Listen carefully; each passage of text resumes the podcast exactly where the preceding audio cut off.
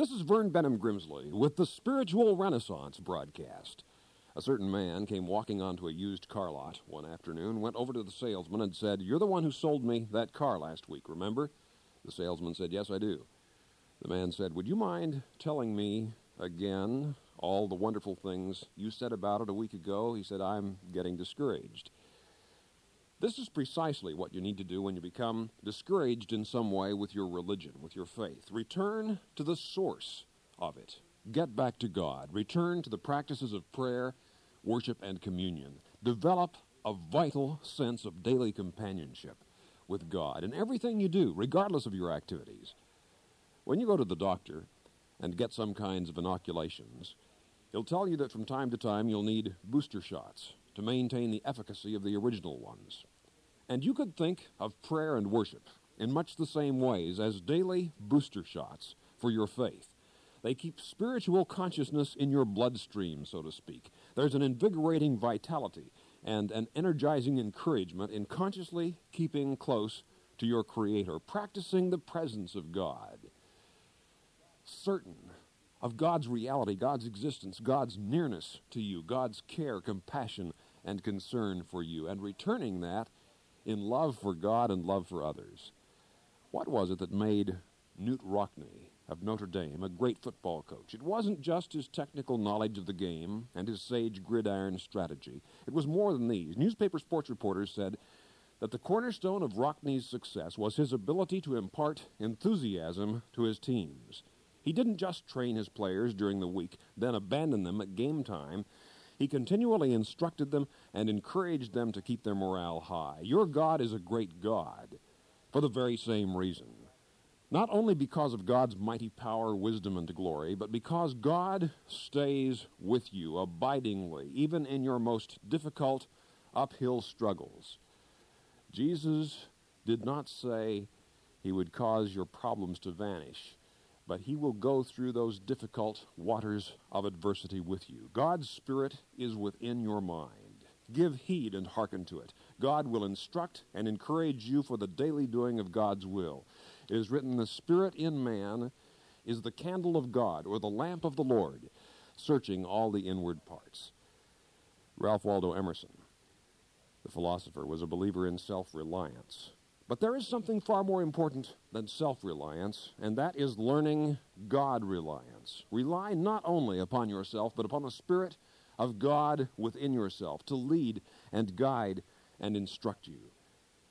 God is not just thinking of you when you're thinking of Him, but ever and always. God is your Father and your friend. And that word Father implies relationship, that you can know God, you can have interaction, transaction with God you can share your inner life on a daily basis with the very one who created this universe of universes. The very far flung galaxies and stars and planets were conceived ultimately in the mind of the God who is the source and center of all things and who is your Father, your friend, who loves you with a love which this very moment surrounds you and is within you can sustain you, can strengthen you, can empower you for living your life as you were born to live, as you were created to live, and as somewhere deep inside yourself you really long to live, as a son or daughter of this everlasting God. Jesus, on one occasion, said, Let me show you what the man who comes to me, hears what I have to say, and puts it into practice is really like. He's like a man building a house who dug down to rock bottom and made the foundation of his house on the rock. Then, when the flood came and the flood water swept down upon that house, it could not shift it because it was properly built. But the man who hears me and does nothing about it is like a man who builds his house with a foundation upon soft earth. When the flood water sweeps down upon it, it collapses and the whole house crashes down in ruins. So, hear the question Where have you chosen to build? Upon rock or on sand. The decision is yours. The results, however, belong to history. Because the consequences of the decision to do the will of God are far reaching, not just in the moment, in the instant, but through every year of your life, decade by decade. and through all the starry years lying ahead of you in all eternity. It is the most significant decision you will ever face and the most significant decision you will ever make. When a gambler stands at a gaming table and plays the dice or roulette, he makes a choice, he calls a number, but his or her choice makes no difference whatever in what happens, in which number actually does come up on the dice or on the wheel. A gambling choice does not affect the outcome. But a spiritual choice, a religious decision, does affect the outcome of your entire life, of all of your existence. The decision to do the living will of the living God is the greatest choice you will ever encounter. And it is simple as praying, God is my will that yours be done, or thy will be done in the more traditional language of it. But giving yourself, surrendering yourself, heart, soul, body, mind, spirit, all you are, all you hope to be, all you ever will become, to the embrace of the loving will of God. The famed psychologist William James wrote in his book Varieties of Religious Experience We and God must have business one with the other, and in opening our hearts to Him, our highest destiny is fulfilled. Jacob Riis, the social reformer, who gave his life to combating the evils of the slums of lower New York's East Side, said, We fight to win, for we fight at the side of God on behalf of God's children. There it is in a nutshell the fatherhood of God, the brotherhood of man.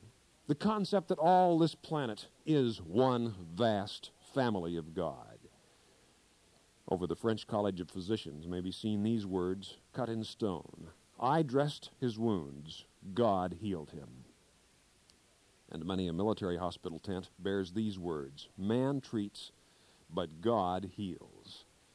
The ultimate source, the ultimate power, the ultimate energy in this universe is the power of God's love. And God rules this entire cosmos by that love. That living love which you can experience in your life, which you can know, which can sustain and strengthen and empower you, even in your darkest moments, in your most trying and difficult hours. That love, clean and pure and real and resonant, can fill your heart, your mind, your soul, and your life with peace like a river and joy like a running stream. If only you will have the faith to claim it, to believe it. And that is acting as if, living as if this were true. Assuming this truth that you're loved by God, that you're a son or daughter of God, and then acting upon that assumption, living each moment of your life as if that were the case. And you will discover it's real, it's true, and God's Spirit is abiding and genuine. God, the creator of the universe, is a real personality, perfect in righteousness, brimming with love. Most important, God is the Spirit Father of each of us which means that everyone can realize an intimate spiritual connection to this very source and center of all reality. We can be friends with God in an ongoing, hour by hour, day by day relationship. The God of heaven, who holds the galaxies in his grasp and who keeps in spiritual touch with all of his vast creation, is a personality who knows us, who loves us, and whom we can know and love in return. God's word of truth stands fast eternally. God's beauty is woven into the majestic cosmos. God's goodness nourishes every hungry soul who thirsts for divine righteousness.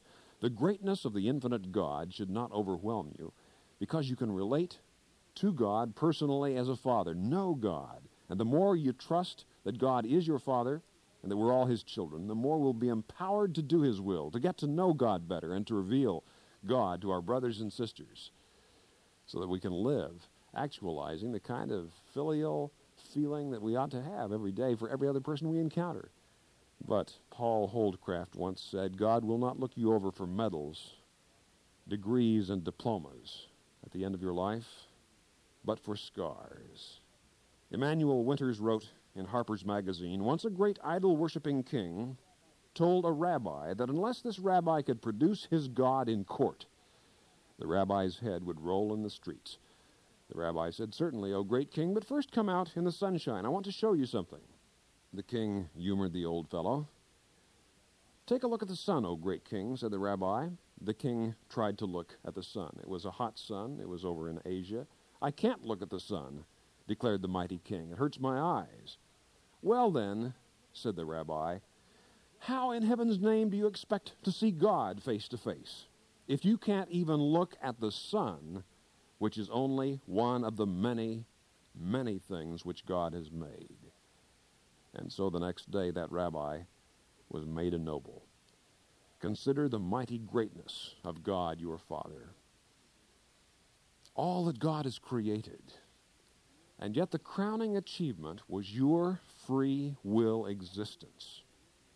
Your evolutionary ascent. Your ability, in the context of your decision making, to assert your will on behalf of finding and knowing God, doing God's will, actualizing the great potential, which is that will of God. Professor E.R. Dodds of Cambridge University, in a recent book, reminds his readers that Aristotle conceived of God as the impassive one, who was loved by his creatures but who did not love them in return. But what a different vision in the teachings of Jesus, who taught that God loves his children actively doesn't just love his children in return after they have loved him or because they love him, but God loves us even before we think to love him. You're born into the love of God, which is the final source, the ultimate source of all that is. And that love of God which, if you feelingly experience it by faith right now, can begin its transformative work even as the sunlight on the soil in which a seed is nourished begins to give birth to that fertile life, so your soul can begin to grow in ways joyous to know and delightful to experience. It all begins in the simple faith to claim that love of God, to know that you're loved with an infinite love by your Heavenly Father. And all things, all things, from that moment on, will become for you as new. And then write to us at the Spiritual Renaissance Institute, Post Office Box 3080, Oakhurst, California 93644 USA. That's the Spiritual Renaissance Institute, or abbreviated SRI, Post Office Box 3080, Oakhurst, California 93644 USA. I've written Finding God, Getting to Know God, Growing Spiritually, Seven Principles of Prayer. All this literature yours with no cost, charge, or obligation. For those of you listening in other countries around the world, over our international satellite and shortwave network, let me spell the mailing address Post Office Box 3080, Oakhurst, O A K H U R S T, California, C A L I F O R N I A 93644 USA. This is a non sectarian, non profit program proclaiming the dawning spiritual renaissance, the fatherhood of God and the brotherhood of man, the worldwide family of God. And so for now, this is Vern Benham Grimsley saying, May God's will be done by you. Good day.